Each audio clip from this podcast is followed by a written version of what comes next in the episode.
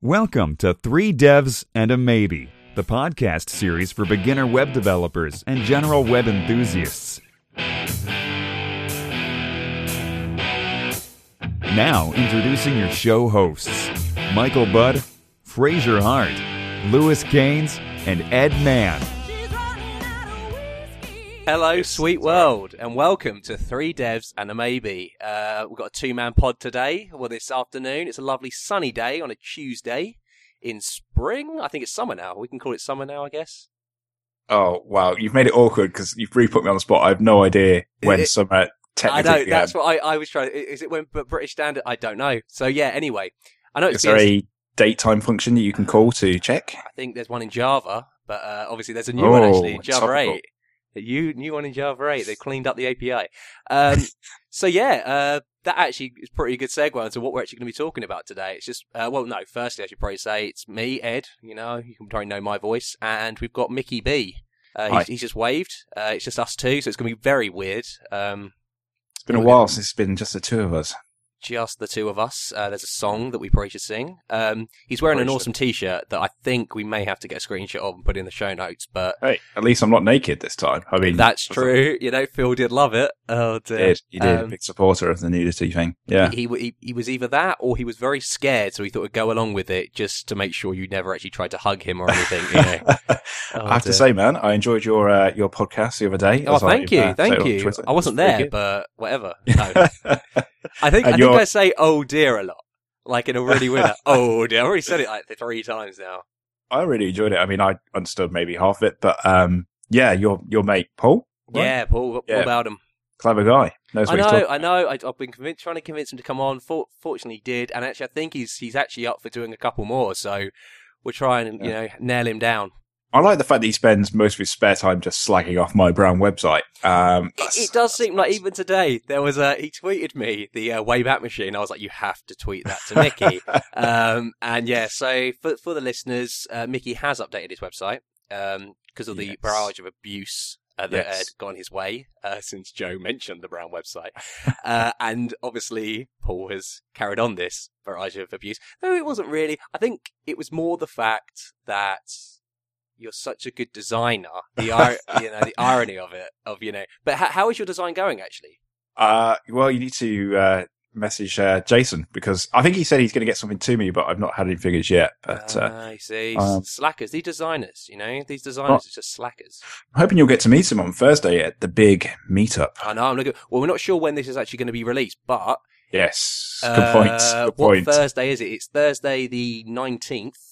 Yes, Um, yeah, in Maidstone. So either it, either it be, I don't think it will be before, but afterwards, we can now say already sorry, probably for what Ed did uh, when he was drunk. You know, Yeah. he shouldn't have taken off his clothes. Um, and I Mickey, imagine you'll get some fight over PHP, there will be out. classic ASP. There'll be some weird like Yes. dynamic, static Yes. languages. Undoubtedly, there'll be that. Then there'll be the WordPress because you know how much you know you love Yes. WordPress and Oh. e-commerce platforms like Magento. So yeah, it's going to be very interesting. And also the England game's on. So hopefully the Three Lions are doing well, but I doubt it. Yeah, I mean, this could be very weird because we're actually going to release this podcast at some unknown time. We, we thought we'd get a few recorded so that if there's any weeks we can't do, that we'll have something to fall back on. So it might be that this is released in 2017 or something. I'm, I'm actually pegging on that because we Yeah. are so good, you know, each week at being able to. this show matures with time. I We, think. it's like like a fine wine. But, uh, yeah.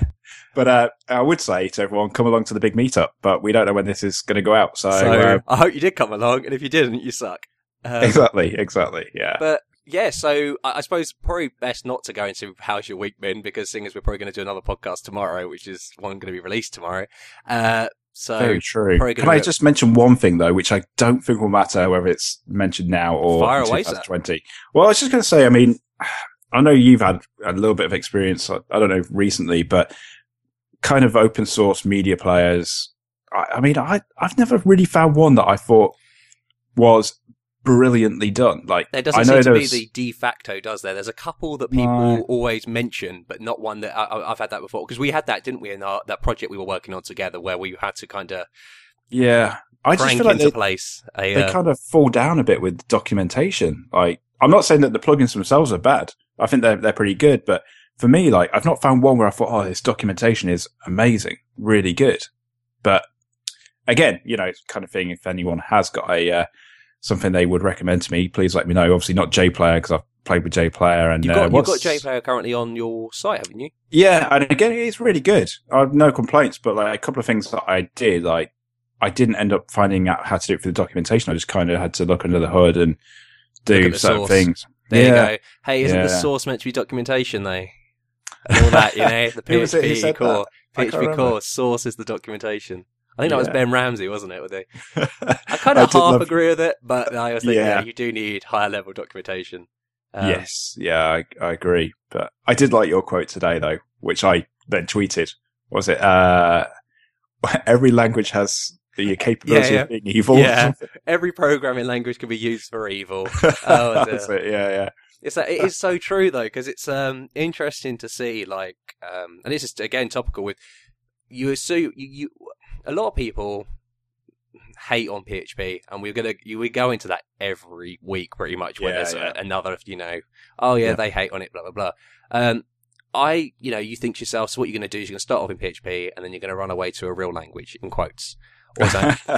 but yeah. really it's not the language that's the prob like not the language that defines the you know what you do. I mean you know of course there are specific languages that are better for certain things and stuff Mm. but it's how you use it you know i mean in any language you can do unit testing you know really if you do it well it'll be a nicer code base to look at so you know so say like you're even if you're working in something say like scala you know like oh i really want to work on a scala project that makes me clever in quotes or Clojure Mm. or erlang well you can write bad code in all these languages i know it may be harder in certain languages to write bad worse code but Yes. I think you hit the nail on the head there because I had a very similar conversation with a colleague at, lunch today, and you're absolutely right that yeah, any language can produce horrific code, it, given you know the right programmer or the wrong programmer. But um, I guess there's certain languages that lend themselves to producing better code. I mean, you always make the point about you know the being forced to conform to standards with Python, which you know I can't really agree disagree with because I've not done enough of stuff in Python. But I, again, I was saying to a guy today, he was like, Oh, should I learn PHP first? Should I learn Java first?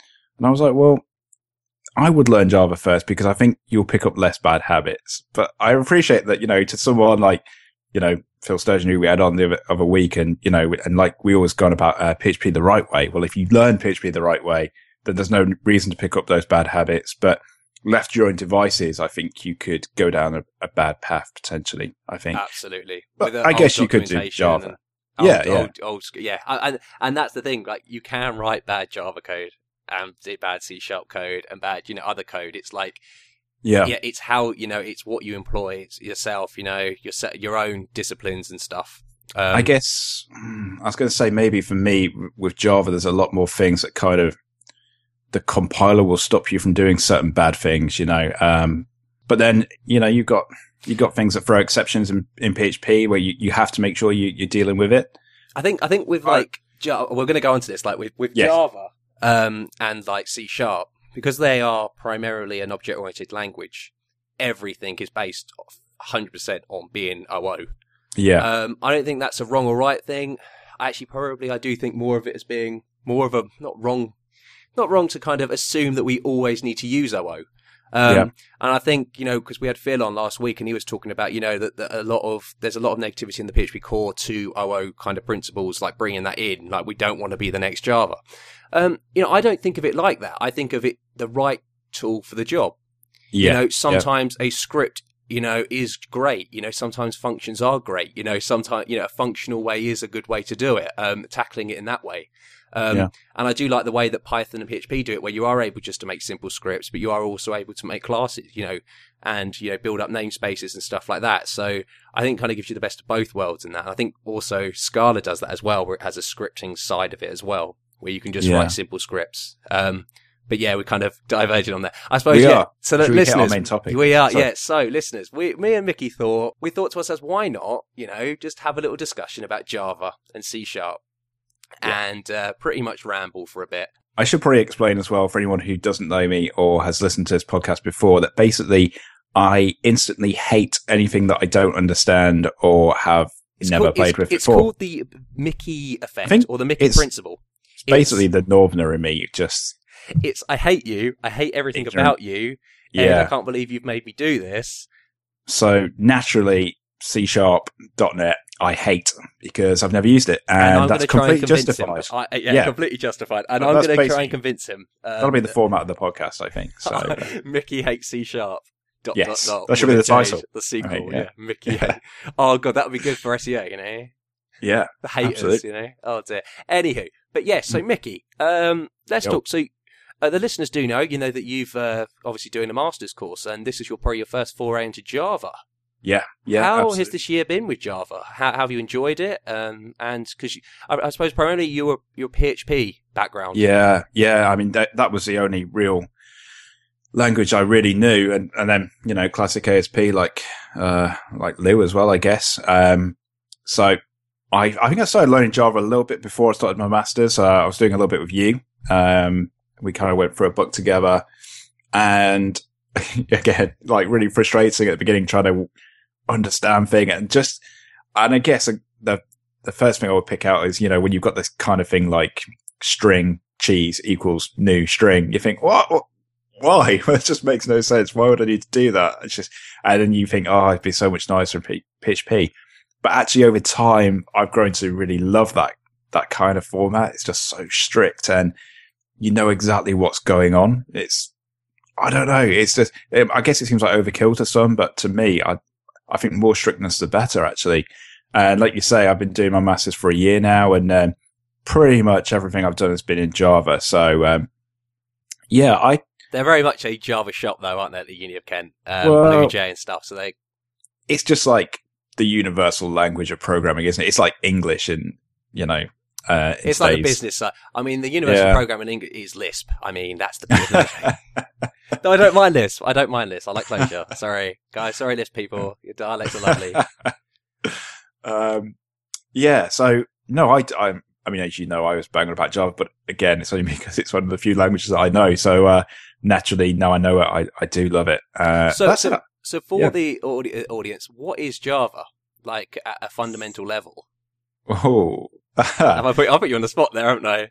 You really have, yeah. Um, Um, it's so with PHP, obviously, it's a scripting language that um, basically gets interpreted when it's executed.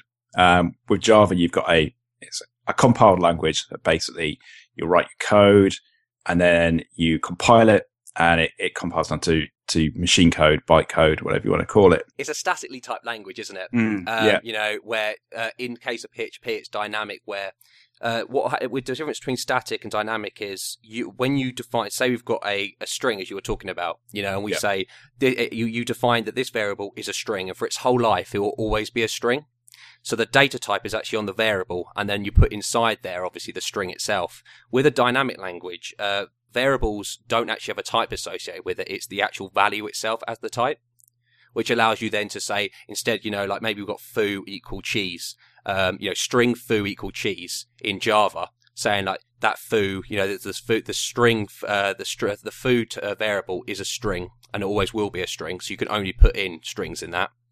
Or in uh, the language like PHP, foo's just a variable where you can chuck in any data type. So you could put in cheese, you could put in one, you could put in anything you like, um, because the actual data type is stored with the value instead of it being stored in the variable true. at like yeah, a underlining kind of sad level. Um, and as you're saying, like it's the, the, the nice thing, Java Java came around um, in the nineties. Um, actually, finally, I, I remember this from when I was back at uni. It came around because they, they wanted to make a language for desktop, uh, not desktop, for TVs or something, set top boxes, something on like that. That was initially kind of where it wanted to go. That that's yeah weird. And um, the idea was they wanted to make a language that there, there was C, there's C++. They wanted to make a language that didn't, uh, you know, hinder the developer, you know, so you didn't have the common pitfalls that happened in all those languages, such as memory issues and allocation and stuff like that. Um, and, you know, like being able to run it anywhere. I mean, the whole idea with Java's thing, which didn't really work out, but was write once, run everywhere, run anywhere.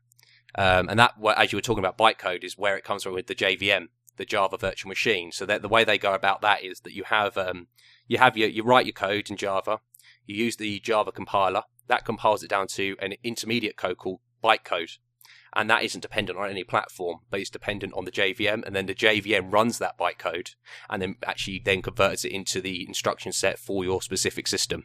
Uh, and that's a great way of doing it because then you're able to run an application. In theory, there's a couple of differences, but well, they're not really differences, but stuff like GUI stuff that you need to take into consideration. But you know, you can run it. I can write something on the Mac OS X, and then you know, Paul could write, run it on his Linux box, and then Mickey could run it on his Windows box because he's a Windows guy. You know, um, but yeah, so that that's kind of like, uh, and yes, it's static, it's object orientated at, at a fundamental level, whereby you can't actually run anything without it being an object. What about primitives?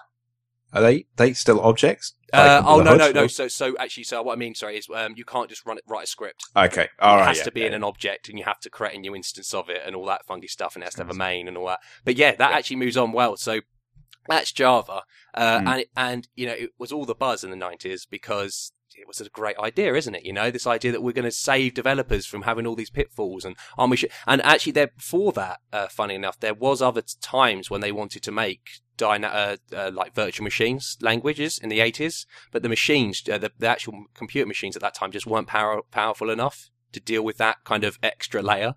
So in the Yeah. 90s was the time when, you know, Java came about and it was able to, the machines that we were building and running on were able to actually handle this extra layer with the virtual machine. So why do you?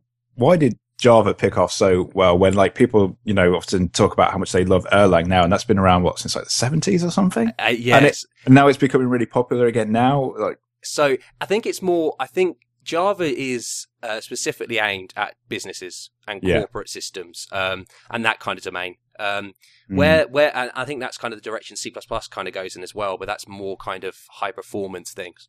Um, where C is very generic, Java is a gen- it is they call it a general programming language, but the, the, the domain and the problems you're solving normally are business orientated.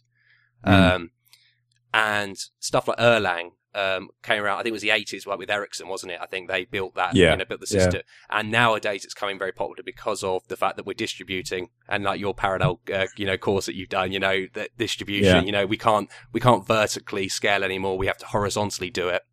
Uh, we've reached that, you know, Moore's law and all that funky stuff. So we have to kind of spread out our, our, you know, performance and everything now. So yeah, that's then coming into play and immutability and functional stuff and that, that kind of fun jazz. Um, but I think the JVM is one of those things which is just beautiful machine. I think there's a couple, and, and I, I, I can't remember the article, so this could be just hearsay, but I remember reading somewhere where someone was able to write code in C, straight C, and also write code in the JVM, but the JVM outperformed straight C. wow, that's, And I think that's to do with like, because the JVM's able to do stuff. Uh, that's another thing, garbage collection. So the Yes. garbage collection was one of the great things about the JVM, and ja- Mm. so so that's another thing to probably say is we, we kind of say JVM and Java, and we mix them up, and we kind of assume that they're the same Yeah. thing. Uh, are they the same thing, there, Mickey? the Java Virtual Machine and Java. No. So yeah, so so answer. yeah, Yeah. yeah. So so what is what are the differences? What is, what what but where can you say where Java starts and where the JVM starts? So Java is the language, and the the, the virtual machine is. The, Uh, the runtime, pretty yeah, much. exactly. Yeah, Sorry yeah. about this. I am just, I'm That's just like, I, I just chuck you these things. I'm like, and I'm it's just- fine. I actually just feel a bit out of practice because I haven't actually um, programmed in Java for probably two, three months now since my last he's coursework. Secretly, secretly a PHP lover and a Java hater. It's amazingly how, how quick you can actually uh, forget things like syntactically, actually. But uh, yeah, no, yeah, exactly. I think you just nailed it with your uh, description there. Yeah, so you see, yeah, so the Java is the language, um, and Yeah. then the JVM is what it actually runs the bytecode. And the great thing about that separation, though, is then it allows for competition in the language space because you're going to have other languages that run on the JVM, such as And Scala the- and Clojure. The JVM that basically allows, like what you were talking about before, is like uh, code once and run anywhere, That's basically. it. Absolutely good. Once it's in bytecode, there's a load of languages that once you write in byte, once it's a bytecode, then it's interpreted by the JVM. In fact, I think I've seen a good diagram before where it's like almost like an onion diagram where you've got like the, the OS and then the JVM sits on top of the OS and basically kind of um, does the communication between the, the two, basically. Oh, that's cool. I'll, I'll definitely try and put that in the show I'll have to, notes. uh, yeah, I'll have a dig through because I've probably got it in my lecture notes somewhere. But uh, yeah, I, but it's very cool. I mean, as you you well know, um, one of the uh, the guys who's one of my lecturers, he's you know I think really involved in the the garbage collection side of things. The king of Um, garbage collection. Yeah, exactly. So uh, yeah, quite lucky to have him at, at, at Kent. Which is a very So- cool topic in itself, actually, because obviously garbage collection then allows you to be a little bit more haphazardness with your. It allows you shouldn't be haphazard. You should still care about memory allocation and stuff, but it allows you to kind of take a. Again, focusing on the business problem, which is what you care about. You know, obviously, if you're going to want performant applications, you can use the JVM. It's still very good, but you're going to have to do it in a certain way. But also, then you're probably going to go down into lower languages such as C and C++ to still solve those gonna- problems. Yeah, I mean, I was going to say, I mean, I'm, you know, show myself as a complete noob here, but um, obviously, as someone who's not reprogrammed in C much, I take it that's kind of thing you have to take care of yourself. If you're programming in C, you have to make sure you do all the memory cleanup and all the Every- rest. memory allocation, yeah, yes, everything you allocate on the heap, you have to then get rid of and stuff like that. Um, the night, uh, the J- That must make debugging a, a, a nightmare. it, that that's when you get yeah, you get your kind of well, you get you you kind of you know you get your memory out and stuff, so you kind of go into other people's memory accidentally and stuff like that, overflow Yeah. and stuff. So a lot of these problems happen, and, and that's because again, what the, the, I think uh, one thing I had when I was starting to program was I, I didn't start off with I started off with um well Pascal and Delphi, which were quite high level, and um, also then Java. And then I was looking at C and I'm like, oh, you know, I'm not a real programmer because I don't code in C, you know.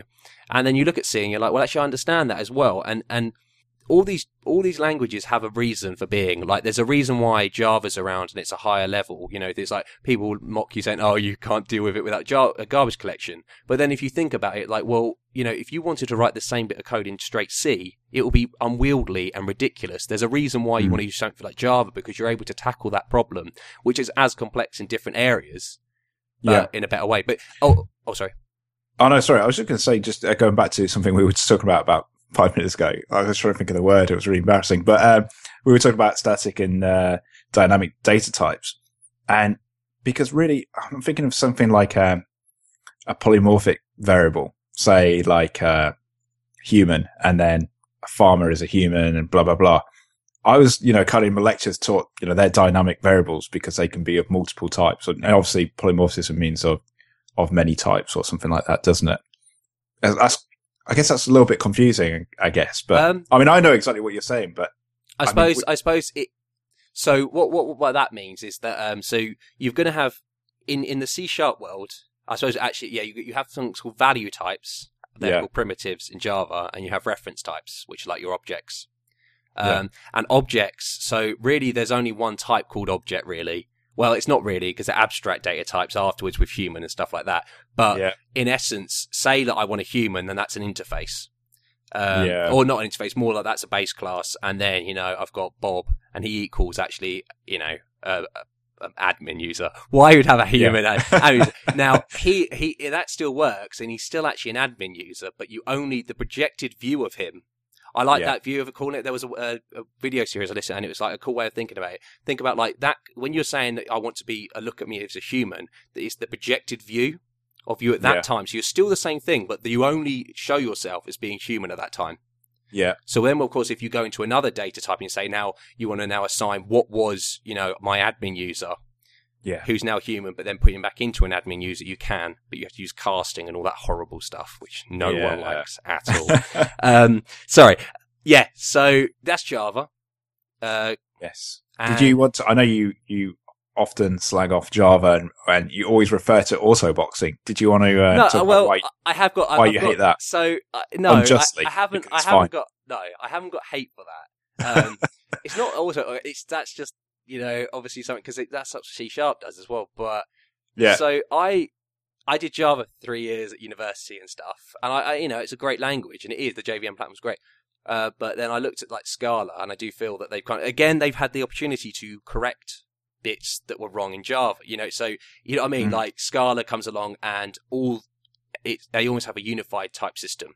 Uh, so that's actually the first thing I'd like to talk about. So, uh, so C sharp um, is another like we, we're kind of very going, you know, crazy here, but it's good to have a little rant. It's fun to have a little rant. with you. segueing all over the place. Um, yeah, C sharp is almost you could kind of you could kind of look at it as a like for like replacement as Java. Yes. Almost like they are kind of trying to compete with the same thing. They're trying to Hence all solve the the, legal battles and stuff. they're trying to solve the same problem. Uh, obviously, one's lit really from Microsoft, though it is open source and it's an ECMA standard. So there is open source bits to it, you know, like the compiler's now open source and stuff. So they are being nicer about that. Uh, and then you've got Java, which obviously is always open source, but it's now owned by Oracle, and no one likes Oracle. Um, just Dude, they're going to be our sponsor. Oh yeah, yeah. Take it easy. Stop slagging off big corporate companies. yeah. Microsoft sucks. Google, you suck. Um, God, won't be working for them in the I future. know, yeah. Ah, there goes my career. Um, but uh, yeah, so so they they're kind of you can think of them and C sharp. There is a reason why it's called C sharp. Now, do you know why it's called C sharp? Oh, uh, I know it wasn't its original name, but I don't know why it's called C sharp. No, You- well, you, uh, you come from a math, uh, well, from a musical background, so you know obviously C sharp. sharp and flat. Yeah. um, the actual C because it's part of the C family Yeah, kind of But then syntax. C, so it's a clever thing. If you actually look at C sharp, so you know the way that um, the sharp symbol actually is like. So we use uh, we use um, a hash symbol sometimes to it, but if you have the actual a legit, well, actually both of them, but you Yeah. can see that it's actually plus plus plus plus. If you cut up the hash, Ah, oh yeah. now I don't know whether it's actually a reason why they did that, but yeah, it's quite a cool way to look at it. So it's actually C plus plus plus plus, so it's double the fun. I never knew that. Wow, It's that's quite amazing. a cool little thing, isn't it? Yeah. Um, Yeah. So C sharp, uh, which can again be a pain to Google sometimes because obviously they have use a hash instead. So sometimes you call it with the actual name sharp, or sometimes you do with the hash, or sometimes you do it with the actual, you know, the C sharp sign or the sharp sign. Sorry. But anyway, I diverge. Um, so C, they do exact same thing. Uh, instead of JVM, uh, C sharp code or C sharp runs on the .NET uh, framework or platform uh, using the Common Language Runtime. Uh, they use uh, in interpret. They use their own CLI. Uh, yeah, that's an infrastructure for it, but it's interpreted code, um, like bytecode, similar to that. Um, and they have other languages on their platform. You can get, um, I think, you, well, you can do VB.NET. You can do F Sharp. Those are languages that are actually owned by Microsoft. F sharp is that a functional language? I yeah, it's like it's a very hardcore functional language. It's pretty cool. Um, and and they're they're like run by good old Microsoft. So uh, they're the three, the big three. And then Okay. you have, but they they really do go down kind of the C sharp route, being the .NET framework you want to use it for. Um, but yeah, so yeah, I think I think we've kind of had a little bit of a. I, I, I've got a couple of things I'd like to talk about. Reasons Please. why you should have a look into C sharp. Well, my main uh, issue, I know we've talked about this off air, but the main thing that will put me off, and I know you're going to say this isn't the case, but my main issue would be the setup process. I would kind of feel a bit like, oh man, what do I need to do? Um, I mean, how, how hard is that? So it is a. It is obviously a Microsoft product, so if you use a Windows machine, it's a lot easier to kind of do stuff. with, You know, you've got Visual Studio. I mean, for free, you can get a Visual Studio Setup Express version and start playing around with it. Yeah. So it's not co- costing you big bucks. But there is a project called Mono, um, and that allows you to run up to I think 4.0 code, so version dot the .NET framework up to 4.0 um, on you know Linux boxes or Mac OS X boxes. And there's actually a uh, there's a there's a new thing called ASP.NET uh, ASP.NET vNext, which is the idea that using taking out the saying like only the bits that we care about for .NET uh, for ASP.NET and being able to package them up and actually run them on a Linux box or on a Mac OS X box as well. I just kind of imagine that would be quite, quite slow because they, oh, well, they've been able to. They've been able to, uh, like, I think, cut it down to like 13 megabytes or something stupid. Like Wow. the bits that they only need, yeah, like without all the other funky stuff that you need for like web forms and all this, yeah. So it's quite. So it runs quite smoothly then. I think so. I think I haven't. I haven't done, it, but that's like their new initiative to try and make ASP.NET more relevant, which I think they should actually, because that's another thing. Like I do like ASP.NET. I think they've got a win there. Um, but I remember like, um, you know, a company we won't name, but somewhere we used to work, like they used to get like lots of free software, didn't they? Just for, um, using Windows or Microsoft products, didn't they? yeah, I mean, you're able to kind of uh, join their like development kind of group thing, and yeah, yeah, kind of um generics. generics. So yeah, I, I, well, I, I try, to try. I don't know whether we should go into what a generic is, or we just assume that people know what a generic is. Like, Uh, we should probably mention it, I guess. so what is a generic? You're going to put me on the spot, aren't you? I know this is the thing. I don't mean should've- to. I was. I I should've- was I should have programmed in Java for like half an hour before I came on. Uh, okay, so generics. Um, so um, let's take an example in Java, probably the same in C Sharp. But say we you've got many many types of objects that um, that basically are a type of collection. You've got a collection class and there's loads of other things that basically extend that or, uh, yeah, wait, mainly extend. And so you've got things like an array list, which is very, very common.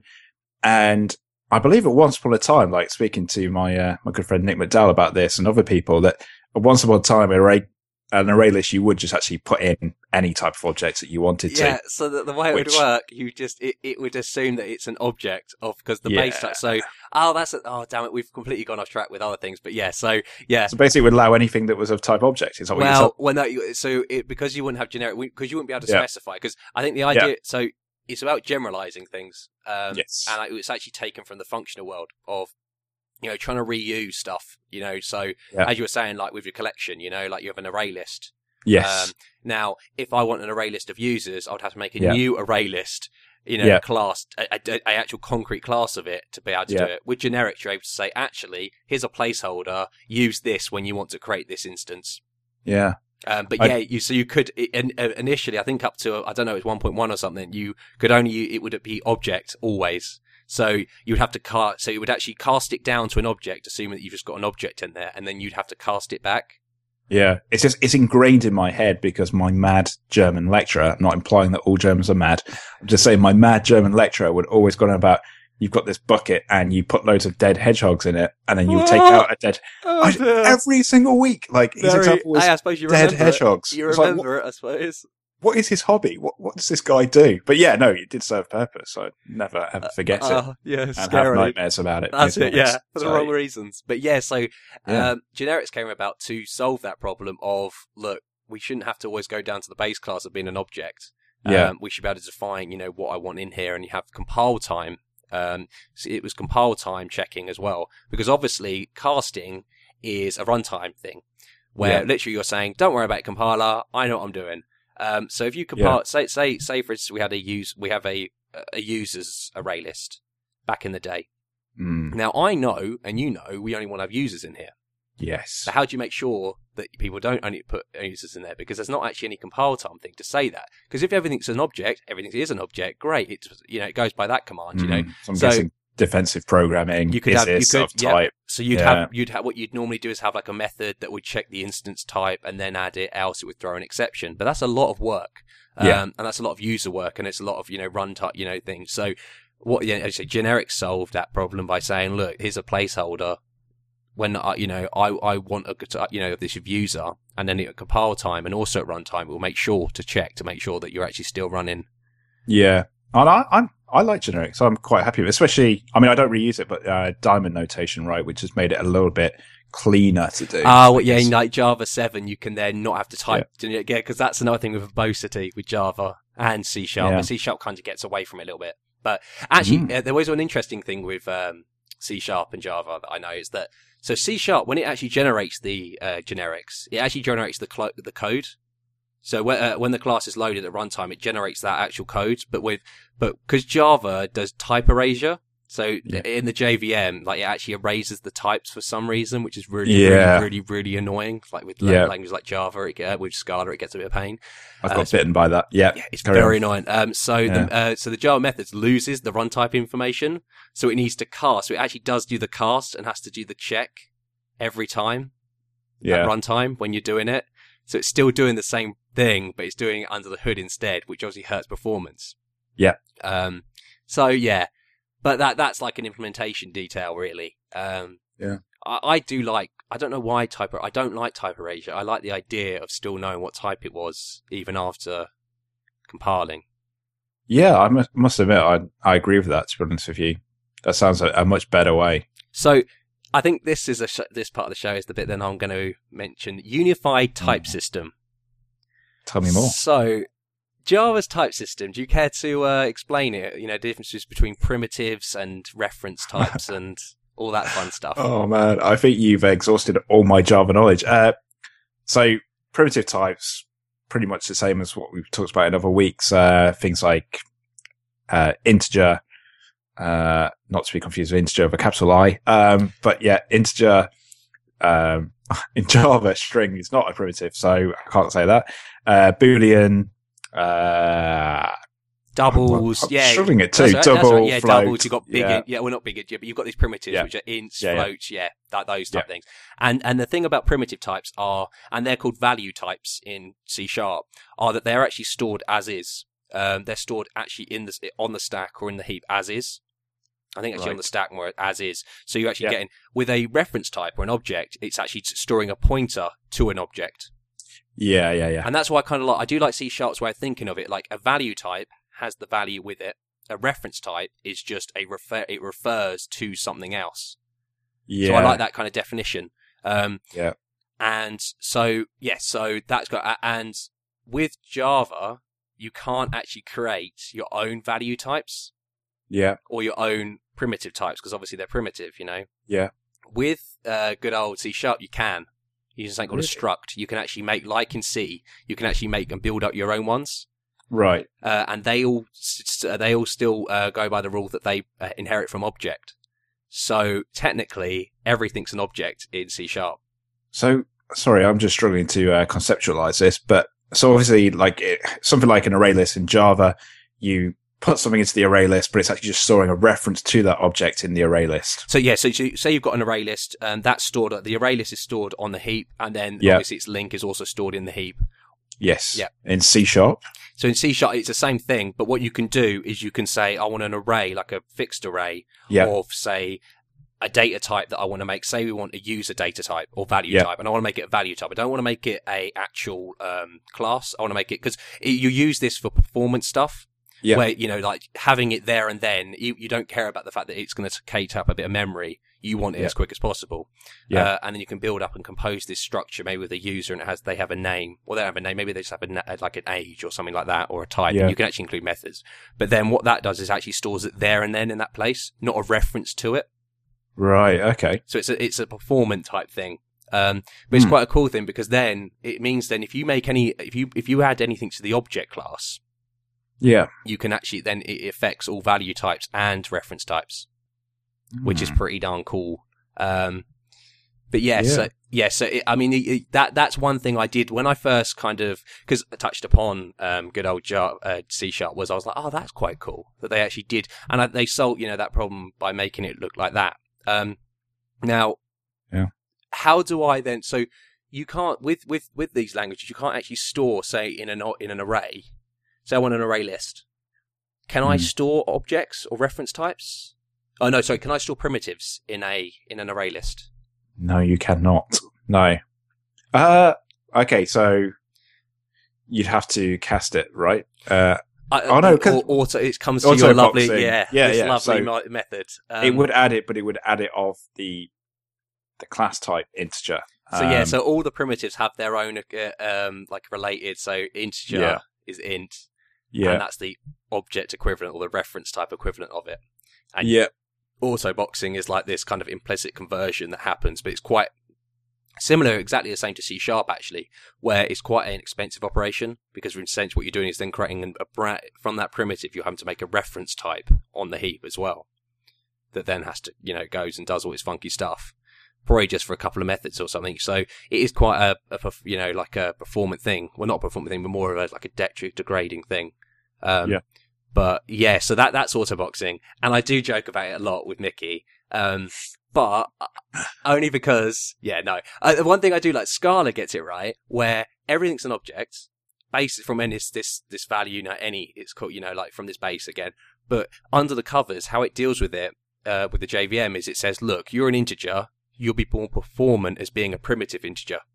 So it uses its intelligence to know that it should, this should be a primitive integer instead of the actual integer or object. So, you know, Java could get this as well if they wanted it Mm. um, but it just chose to do auto boxing and weird stuff. Um, exceptions. Mm. Now, uh, in Java, there's two types of exceptions, isn't there? There's checked and unchecked. Yeah, runtime exceptions and yeah. So carefully for the users, the audience, because we did do an episode on. I'm just putting you on the spot all the time, aren't I? I've been really mean. No, not at all. I should know these things like the back of my hands, but I think my brain's just fried from a long year of studying. Okay, so uh, right, checked exceptions are ones that are checked at, at compilation time. is that right? And uh, yeah, basically we'll go over your code and check that you're doing the right thing. So if you've got um, something that throws an exception, you'll you'll be forced basically you won't compile until you you manage and that exception try uh, catch it basically. Can you give deal an with it. example like of an exception like that in, in Java?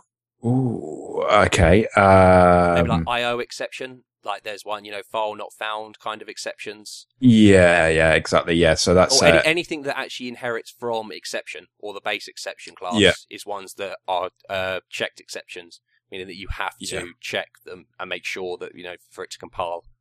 Yeah, yeah, exactly. Whereas um, something like a a runtime exception, that's something that you you can't really predict. Um, So a, a one like that would be like the divide by zero.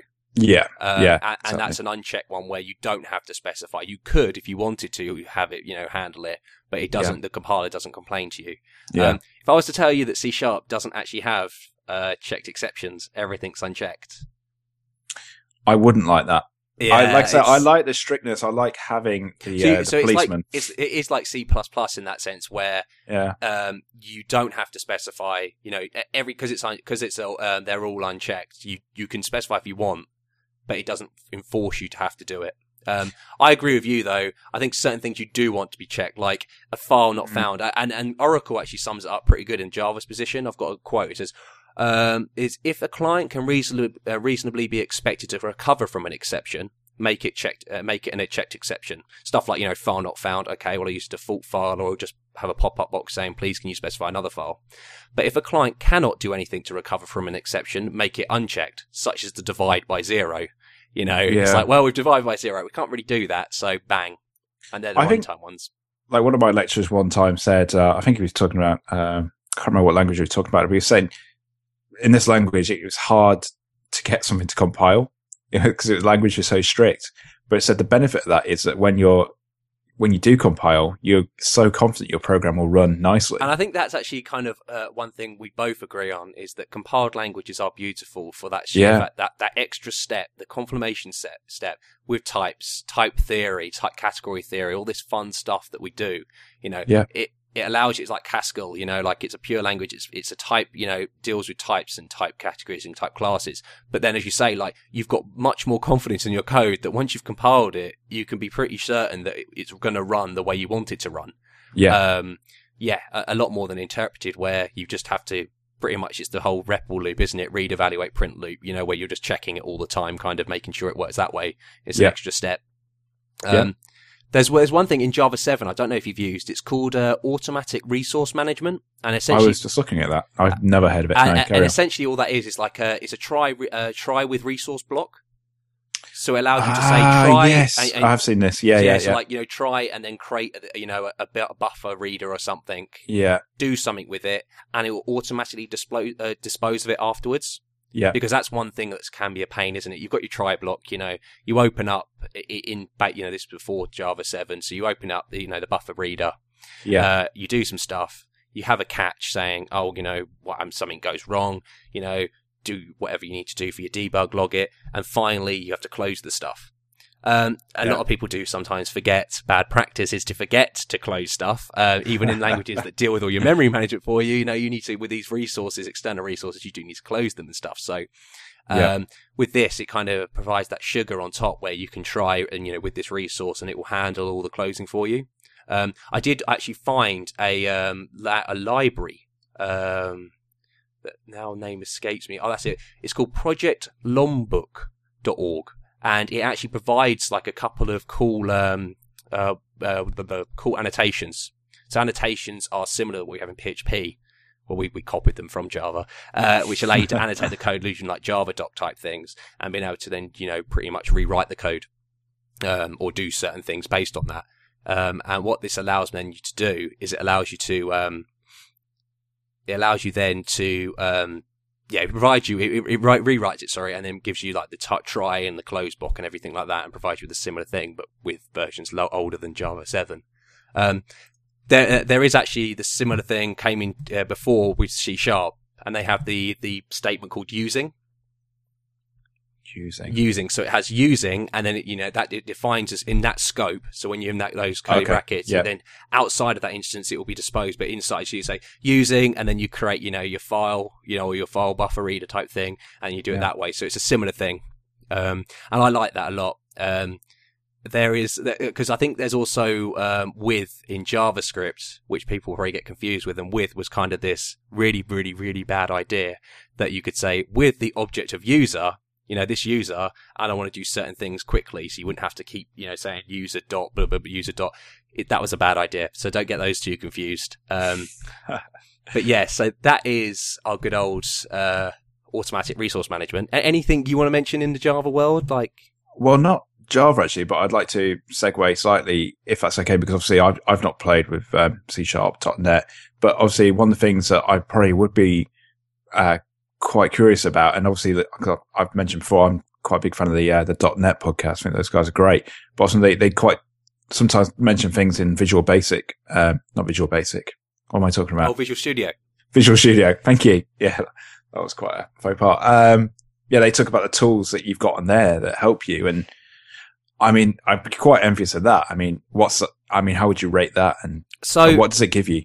it gives you so, so- so- because they they define the whole stack in a sense in essence they really can give you all the tools that you're going to need um, Mm. in the java world everything's quite uh, you know kind of spread out where you've got like eclipse you've got netbeans you've got jetbrains you know and stuff like that uh, really in like this net world you know visual studio is king uh, so it has everything you need really to start Mm. off and then kind of you progress through it and everything I found with the, with the uh, IDE. It's a really good IDE. Uh, there's a couple of extras as well, like JetBrains do a, um, is it, it's, no, JetBrains, yeah, JetBrains is the company.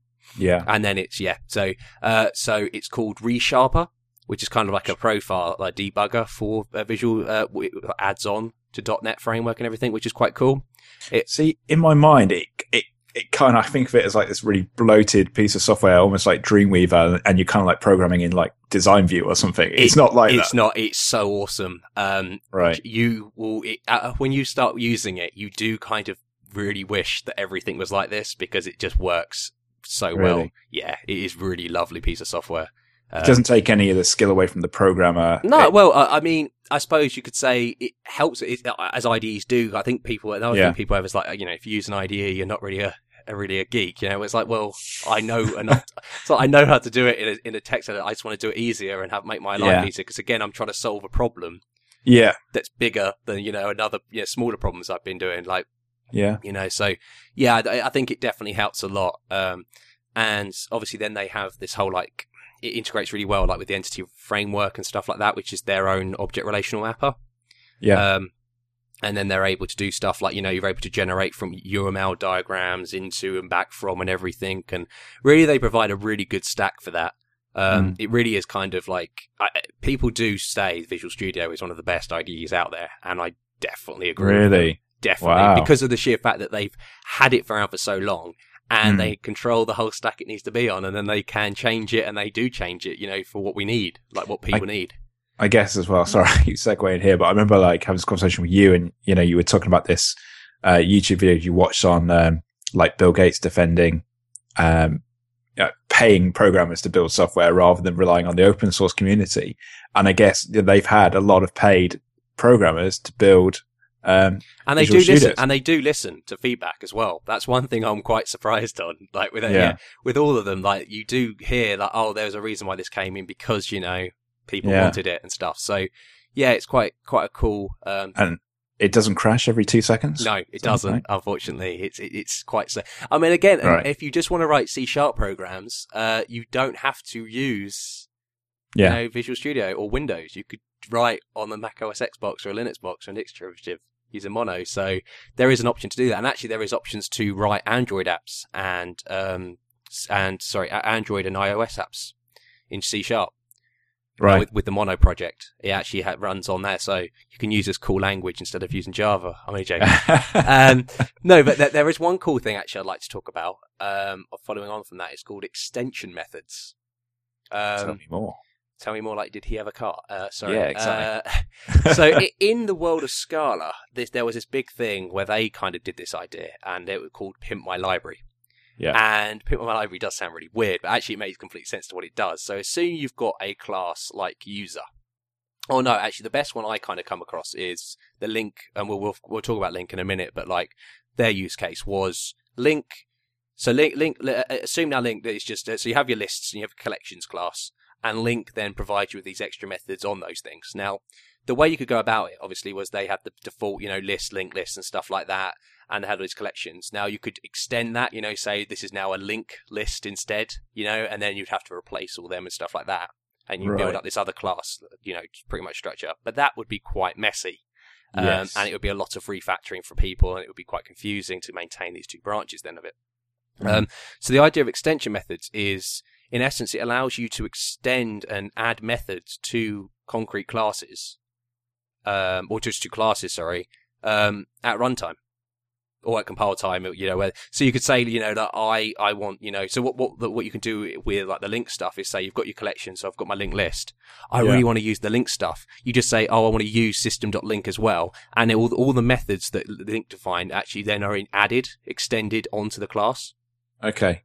Um, this allows you then to deal with the problem of, you know, some, you know, like sometimes you don't need to use links, so you don't need to include it. Yeah. And it allows you to have this. I, I think it's easier to kind of see it when you when you see it. You're like, this is quite cool because it allows Yeah. you to build up, decorate. It's uh, decorating really. You know, it's saying, oh, I'd like this bit as well because you know, say say in the sense of like, um, I'm trying to think of a good example. Maybe like the uh, oh yeah, like users. So in some context is with a user, maybe you want them to have methods to, uh, so, uh, well, to like uh, add images.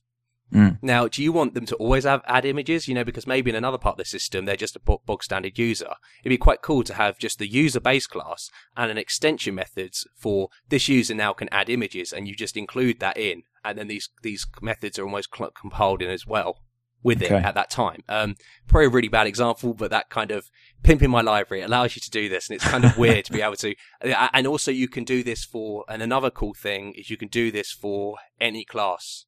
So any, and that's another thing. Sorry, any class, say like the string class, or integers, or you know value, because because obviously in C sharp they're all base class of object, even if you're a value type or anything. Say now integers, I want to have a dot times method for some reason, you know, and I can pass it in with dot times and then, you know, another number.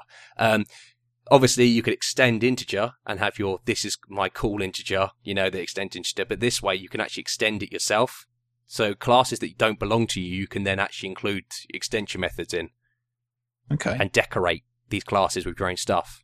Um, there's quite a, quite a few cool kind of like, um, yeah, kind of th- ways you can use that. Okay. Yeah, that sounds quite interesting. Um, and then I suppose that kind of goes on to LINQ. LINQ. Um, I feel like I've heard of LINQ, but I don't know. yeah, it's got a really awful name actually. It's called Language Integrated Query. Right. Bit messy.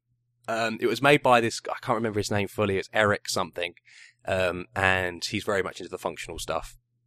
Uh, he did Yeah. actually a course with um, on Coursera, a Scala course, reactive uh, Scala, I think it was, reactive programming, RP, which was pretty cool. Uh, Mm. And so, with the invention in C sharp of type inference, and that's another thing actually. So, uh, another thing with Scala I found was, you know, well, with Java, if I define I want a string, I have to say string foo equals and then the string, you know? Yeah. Yeah. Or array list uh, uh, uh, users equals a new array list. Yeah. Now that's, you know, Nothing wrong with that. nothing wrong with that at all, of course, you know, because all this duplication of code. Um, you know, the compiler could infer that itself, and by inference, it means I'm going to make a logical guess that you really want this to obviously be of that type as well. Um, in jar in Scala, it does it with vals and vars. Uh, vals are finals, and then vars are you know you can replace the immutable variables. Uh, in Java, you have var. Oh, not sorry. In C sharp, you have var, and you can put, say, "Oh, this is just a var," and it will know, and it will infer the fact that you know that should be that. It's just a nice bit of sugar, you know, syntactic sugar. Um, Mm. It also is able to do like stuff like array type inference. So Right. stuff like you know, would normally you do um, you do the kind of thing like this is real arrays where you do I want int array, you know, so int, and then you do your, your square brackets. Yeah. Uh, you uh, you know numbers equals new int, you know brackets, and then you'd open up your curly braces and then do all the stuff. In Yeah. Java, you could do var uh, no, not Java, sorry, in C sharp, you can do var numbers equals new, open and close square brackets, and then just supply, uh, integers into that actual thing. And it would infer saying, oh, I know you're only of that type. I know you've only got those types. I'll make it that. But presumably it would screw up then if you had different object types in that. Yeah, that it, array, it would yeah. know because, and it would be the same thing, exactly the same as what, um, you know, if, if you were to specify it yourself, because it'd be like, well, you started off, you know, with an integer, but then you're trying to go into, say, like adding a user. So what you Yeah. doing, you know, what you doing. But, um, Mm. yeah, so LINQ kind of allows you then to use these things with lambdas and stuff it was, and provides you kind of this API of being able to manipulate collections in a functional way. Um, and so it's very similar to stuff in Scala where you have things like mapping. So, you know, you map over, and you'll see it in PHP, like array map, you know, you have an, an array and you map it over this function, or you map this function over this array, and, you know, it converts it, has these transformation effects. Yeah. Um, and so with, with, uh, linked, it kind of go, went down the route of database style naming conventions, such as like select, where. So say you've got like a collection of users and you want to say dot where, you know, and then you pass it in a, a lambda, or you could pass it in a method of actual function. But you know, lambdas are nice because they're just inline, you know, nice, nice looking functions, anonymous functions. And you say, look where, and then you say, look where dot, you know, and then you say like, uh, you know, the first character is equal to something, and that's a function. And it will, you know, provide it with a boolean value. But all this inference is, is, and you'll see, look at see a LINQ code and you'll be like, well, that's crazy because now it's looking dynamic, but actually it's not. It is still typed language. It's just because it's inferring a lot of stuff from the context that you're using it at, which is very cool. Uh, and then you may dot select and then only select, you know, them all in uppercase or something funky. So um, Scala allows you to do similar stuff with Java. Scala allows you to do exact same, and it does it nicer because Scala's got much better name. Because for some, uh, not for some, I mean, the nice thing about LINQ is it, it, it follows the, the SQL, this database SQL route, and it Yeah. allows you then to do stuff like SQL, uh, LINQ to SQL. So it allows you then to run these queries and it actually interprets and creates these SQL queries for you and runs them into the database and stuff, which is quite cool. So it is kind of removing some of the strictness, I guess, which is Um, what. No, not my- re- well, not really. It because it, 'cause it's still keeping it because it compile time. It Mm. has to be still typed. Yeah. Okay. Yeah. Um, it's just giving the developer an easier life because I Yeah. think looking at all these types can get so confusing. Sometimes it's nice just to have a bit of code, and obviously you can provide it with the types if you want to be more readable um, Mm. at that time. Um, yeah, it, it, yeah, I suppose you, but you could say yeah. Then it, because what you're doing then is you're taking away, and then it's kind of people have to infer it and implicit. You know, sometimes it's nice to be explicit about something instead of just imply that something happens. yeah. Um, but then it does provide a really nice kind of efficient way of doing things. Mm. Um, and yes, but but saying that, Java Streams does the exact same thing. So in, in, in Java 8, you can Yeah. use things these things called streams. Um, and they're like similar to what you have in Scala as streams, and they allow you then to do stuff like where and for each and all this stuff on them. So you're doing very similar things to what's happening in LINQ because Mm. Java 8 has lambdas as well now, so it provides a nice way of doing it. Um, Yeah. and it also has its inference there as well. So now nowadays you can do both. Um, I'll, I'll put in the show notes. as a cool if you are a Scala guy or know a little bit of Scala more, or actually even just JavaScript because JavaScript uses a lot with maps and flat Mm. maps and uh, you know for eaches and uh, you know like uh, reduces and all that stuff. Um, there's a cool link I've got which is can it, com- compa- it compares you know the Scala version with the LINQ version.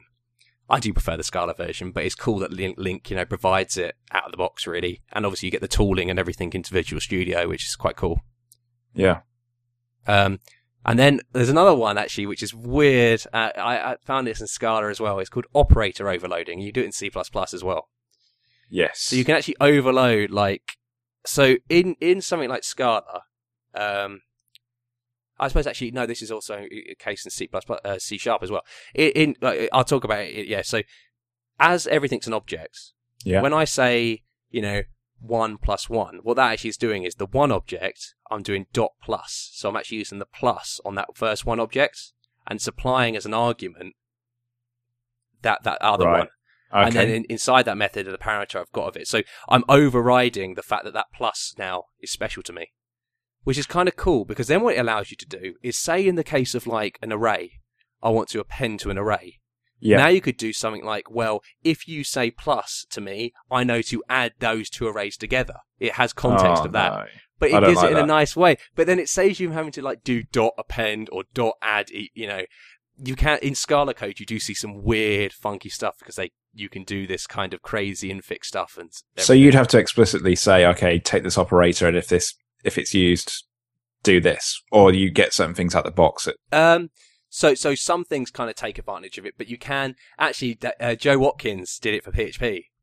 Did he? He uh, well, I can't criticize that. he uh, he he he made like the ability to operate uh, operator overload in PHP, which is kind of cool, which allows you then to do this. So it, it, pretty much again, it's the whole idea that if it makes sense for your library, um, one of the things actually, sorry, that, that they do go is a, a rational number. Right. You know, like a fraction, you know, one over two or something like that. Now that is a number to me and you. yes. uh, and you can Yeah. add it, minus it, do all that stuff with it. But obviously, it's not actually a value type. Uh, you could make it a value type, or it's not. You know, we don't know how to minus it or plus it. So what you can do is create this, you know, class um, or struct, whatever you want to do with it, and then say, look, if you try and add a number to this, you know, I'm then going to do it. So it, it allows you then. I think it's being more expressive in your code and being more intent of what you mean because I know dot add you could do dot add, but sometimes it, it makes more sense to be using the actual mathematical add infix of it. Mm. Yeah, I'm not sold on that. but, Really? uh, well, I don't know. Uh, it sounds a bit messy to me. Like it's just giving more potential for abuse. But um, isn't that I don't fun? know. We're hackers, you know. We enjoy it, you know. It's like yeah, I guess I'd have to uh, have a play with it before I uh, criticize. I guess. But I mean, the the one good thing that's come out of this podcast is just you finally admitting that Java's better than C sharp. I mean, that, that's all I wanted Oh, to dear. hear. That's all I've been waiting for. So I think this has been definitely a ramble podcast. Um, I can't really Uh, think. I think it's been fairly structured, to be honest with you. I think you, you know, I mean, obviously you talked quite nicely about C sharp. I didn't know anything about it really, other than you told me syntactically it's quite similar. That, that's um, one thing I'd like to give. Yeah, if you know Java, then C Yeah. sharp getting into it is very similar. Um, other than one thing, their naming conventions are, you know, we use studly case where you, well, not studly case, we use camel case where, you know, that we say like get, you know, get instance and the lower Yeah. G would be a, a lowercase. In Sure. there, they use studly case for everything, so it would be get instance and it would be capitals.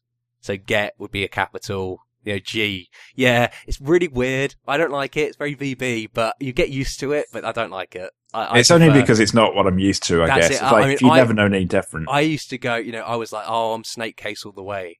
But then obviously in the PSR standards, they were like, you should use uh, camel case. And I'm like, okay, I'll use camel case. And I got fine with that. Now it's like, oh God, you know, have to use this. So yeah, what I, what I end up doing is just using a bit of both, bit of everything, sorry, in one thing, you know. So capitals with underscores maybe a couple of camel cases in there. And it, you know, makes for a good, good, good set of variables for someone to do, use afterwards. I guess I do have one more question actually. I, I remember um, uh, a guy that was teaching us about Java, uh, one of the lecturers. He he did say that some of the packages have become quite a mess in Java. Java.util. Yeah. yeah, actually, oh, I've got a link actually that I, I I want to I want to explain. This is the in the Java mm-hmm. docs, the official thing what they they say that the package Java util does. Okay, so this contains the collections framework, legacy collection classes, event model, date and time facilities, internationalization, and miscellaneous utility classes, a string tokenizer, a number ra- a random number generator, and a bit array. Now, I see nothing wrong with that whatsoever. I mean, That definitely separation of concern. I mean, they definitely are Yeah. like, you know what? You know, everything. We just, they really did. Uh, we all have a util or a functions, you know, Yeah. you know, we used to back in the day, you'd have an include with all your functions in and it would just be a, you know, a mess of all the stuff that, you know, you just like, I can't find a way place for this. Um, yeah. This is kind of what they've done. I, I personally think you should never ever use the word utilities. You or- don't. No, because it, it will always be, I It's can too always general. yeah, because I can always put something in it, can't I? You know, Yeah. um, you know, I, I know it's a quite that's quite a bold claim, you know, but you Mm. shouldn't because you could put anything in utilities. Everything's a utility. I mean, we've just said it. Yeah, date and time facilities are utility, but to be, but then to be fair, I think actually in the, I think they've cleaned that up in Java 8, um, because they've made a better d- uh, date time class in Java 8. But I don't know. Mm. And I like, like legacy collection libraries. So in utilities, the collection library exists there. You know, like How- array lists and stuff. How do you think it got so out of control then? I, th- you know what? It's the similar thing to why we got needle and haystack, and then we've got str and s. You know, like in PHP, Yeah. Big projects. You know, different people's views, and it kind of they just got to get it. You know, kind of what it is, and and I think this is the thing to take away from everything. Again, like uh, when we were talking about before, like you know, it's not the programming language; it's how you use it. Yeah. Um, but also, uh, every programming language is going to have a wart or a problem, you know. And Yeah. another program will come out, and the reason why you, you know, because what happens is Scala came out after Java, but it's because Yeah. it saw all the stuff that Java did yeah. wrong exactly. So yeah. you can't really compare, like, and say, "Oh, your No. language is better than mine." It's like, well, we're all trying to help each other to make a better Yeah. language. But well, I think where I was leaving my question though was uh, in C sharp. Is it a similar case? No, because they must have had years They've to got, yeah, reflect they've got, say, they've got like a collections, like you know, proper Yeah. namespace and everything, which is kind of nice. Um, yeah, Yeah. They, they're far more structured in that way. Um, whereas Java is stuck basically with that. Well, that, that's another thing. now. I mean, backwards compatibility, isn't it? It always goes down to BC. You can't break it once you once you've released a pro, especially with something like Java. You can't say, "Oh yeah, we're just going to rename this stuff now." It's like, whoa, thousands of millions and billions of pounds is going to be, you know, wasted or spent now to have to refactor code, legacy. gonna say, code. I mean, could, could you see a way that they could actually deal with that and start to split it up without um, screwing up? N- Not really, because you, you, I mean, only because now when they obviously when they introduce new things, they do it the Mhm. right way. Mm, You know, so they're like adding in, you know, so it's like they're saying the legacy collection classes, but really they're not leg they're legacy. They're not going to be deprecated, but they're the old, you know, like naming of them and stuff. So you can then Yeah. when you add more. I mean, the one thing that we did actually did talk about with Phil last week, and this kind of shifts onto PHP, is PHP has a prime like they have the greatest opportunity to fix their API really. yeah. Um, and there's Dennis in the corner, and I love it. Um, bless him. Um, and you know, they have the prime example because they're able to do this like, pseudo object thing. You know, so they're able to kind of say, look, we actually get to decide now what the namings are. Yeah. So they get the decision at the moment, and I don't know where I'm going with that, but yeah. Oh, another thing. Sorry, sorry. Another Yeah. thing is in C sharp. Yeah. Events, events are first class citizens. So it's weird. So you actually have the event keyword. Yeah. So you know, say like uh, you can fire off events and stuff, and you can Yeah. say like, oh, some a user was added, and Yeah. then you know you've got your publish and subscribe model. You know, so I publish this event, and all my subscribers they get that event. So maybe when my users um, added, you know, I- I want it to add it to the well. I may want to send them an email, so that's an event that gets attached to it. But it, it, they don't know about who's kind of. It's not. It's decoupling those kind of situations. Maybe you want to send an email. Maybe you want to log something, or etc. Or send it off to another API. Uh, in C sharp, the events are actually a keyword, and you can actually include them out of the box. With Java, you have to have another package and stuff to do that. And I think that's another thing with C sharp and with uh, the .NET framework is they provide you with like an object relational mapper like Entity Framework out of the box already, which is kind of the de facto one. I know they've got like NHibernate and like Hibernate in the Java world's kind of their object relational mapper, but Mm. yeah, it's it's interesting. I, I think you can definitely say that they're both very similar. That, that they're both you know parallels between the two. Um, Yeah. If you ask me what language I would prefer to program in, honestly, I would say C sharp. Um, yeah. I would say C sharp. Oh god, I, got, I would say C sharp. I almost choked on myself there just thinking of that.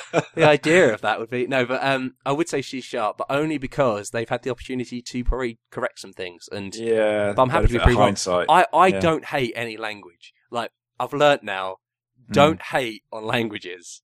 yeah, just do it the right way. And Yeah, Yeah. and they're you know they're there to solve a problem, and and don't also another thing I would say don't fall in love with languages, like just women. just yeah. women. Well, you know, obviously, um, or men, Men. you know, whatever, you know, yeah, Yeah. you know, or walls, or you know, like the Berlin Wall. Mhm. Someone was that. I don't really know. If we said wolves, not wolves, wolves, wolves, yeah, like dire wolves and stuff. Yeah, fall We in love do not approve of living wolves on the show. Let's get that out there. oh dear, yeah, no love Uh, to animals.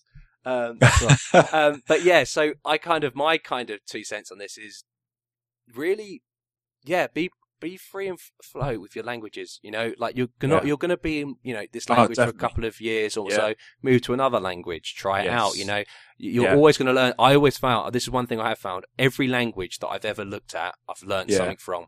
I completely agree. I feel like, you know, I'm a better programmer from learning Java. I mean, I still suck, but I suck less now that I've Well, learned no, another but, language. but this is the thing because you learn these new principles, and you can Yeah. now see the direction why PHP was going in that direction with object-oriented stuff. Yeah. Um, I mean, even stuff like classic ASP, there's things Yeah. that I've learned from it. So yeah. one of them is not to have case-insensitive variables, but you know, like that's that's only the negative on it. Well, I'm going to go away this weekend and fix this whole Java util package thing. I'm just going to sort out Oracle. They've, they've had absolute Go battering. into, go you into know? your IDE, right? Yeah, and Yeah. just do a refactor, just a Uh, full yeah, on refactor man. the source. You know, I'm going to put two hours aside. I'm just going to sort it all out, and then uh, and you'll be yeah, golden. Hmm. ASP.NET. yes, I would love to talk about ASP.NET just for five minutes. sure. Um, so ASP.NET, a lot of people hate on it. A lot of people do. A lot of people kind of were when classic ASP kind of died in like 03, um, because uh, they didn't really because that was kind of uh, you could compare that to PHP in a sense, Yeah. you know, in that kind of scripty vein, you know, where PHP now is kind of growing into its own language as well, you know, more structured professional language. Um, you know, it still has the roots of that scripting language, but so in 03, you know, it, the people were like, oh, classic ASP's gone and everything. And then it was this whole idea that ASP.NET and that was going to be the thing, you know, the .NET framework and using C sharp or VB.NET Mm. and this massive bloated, in quotes, framework. Now, I think the thing about ASP.NET though, and I had these kind of negative, like they, they, you know, is I really like ASP.NET. I, I really do. They've got the, the the thing I'd like to say about it is they've got it seems they've got they've got three specific ways of making web applications. Uh, the one that's probably most familiar with is web forms. And that was like kind of their idea that they have view state and all these kind of weird things to be able to mimic the look of like, you know, we were able to drag and drop win for, uh, uh, so web forms in win forms and stuff and being able to, you know, Yeah. make it look like it's a, a, pretty much desktop application developers could then make web applications Yeah. without really any kind of problems. But to be fair, it turns out they're very different beasts. So, you know, it's, that didn't really work. Um, Yeah, so they're still around. You can do web forms and stuff, but you can also use stuff called web pages and Razor. Now, web pages Right. and Razor are exactly the same as what PHP is. You Right. can in inline. You do the same thing. You make scripts the same as you do in PHP, but in C sharp. cool. But in Yeah. C sharp. So Right. pretty much you could use web forms and Razor using the C Yeah. sharp language. It's a very nice language, exactly the same way as you would do PHP. Mm. Interesting. which is very cool. And then obviously they've got their own MVC framework, yes, which is cool because then it's the de facto one. Obviously, I know there is Yeah. there is competition actually. There are other because there's like an open standard for developing for these things. But yeah, they, then they have their MVC, so you can use that as well. So there's three different ways you can do it. You can use the old way web forms. You can do web pages for Azure if you want quick, uh, simple applications, or if you've coming from a PHP background where you've kind of like that way, uh, or you can do MVC. And also then they have the single page applications, the SPAs, and they actually provide Knockout JS out the box and stuff. And sorry, another thing is I know um, Java they have stuff like Maven, which is kind of their like uh, dependency manager kind of thing, which is like their, it's kind of like, their task kind of. Yeah, I think I've got that right. Um, with um, good old AS with with, with uh, C sharp, they've got something called NuGet, and that's like our their composer and their you know Ruby gems and stuff like that, and npm. So that's the way you can then deploy packages and use it like that. So you can still do the same thing. Also, another thing is SignalR, which is the so that's event-based programming, uh, similar to Node.js, okay. similar to Python's uh, Tornado. So you can actually do stuff like asynchronously, and you can do that in Java as well. There are frameworks out there for it. I think Netty does it. You know, like being able to do like these things that you can do. You see that in the Node examples. But again, SignalR, there's one in good old um, ASP.NET, and the, the thing is, is it's all in one. I, I mean, I know that kind of is a bad thing, but it's actually quite a nice thing to look at, to Yeah. see. You know, like um, yeah, I, I yeah, I think I'm not, I, I I go by the fact now again now that I'm like I I I only I hated on ASP.NET Mm. uh, because of what other people are saying. Give it a go Yeah. yourself, and then have you know have an opinion. You know, like don't be part of the crowd of what is wrong and what is right. You know, because you're going to like what you like. You know, there's a reason why we all have different likes. You know, like I enjoy you know my comments being this way, someone else enjoys their comments being another way, and you know I enjoy two spaces when someone else enjoys four spaces. I enjoy tabs versus space, all this that rubbish. But you know, um, yeah, there's a reason why people you know choose different things, but. I would say it's very cool. It's very cool. Can we put a poll on the Three Devs website and people can vote either C Sharp sucks or Java sucks? I think That'd I be, think uh, that would be pretty cool. Uh, interesting. Obviously, by the time this podcast gets out, I think in These 20, languages probably don't even 2017 will be quite a long time away. So yeah, they won't exist Exactly. anymore. yeah, Oh dear. yeah.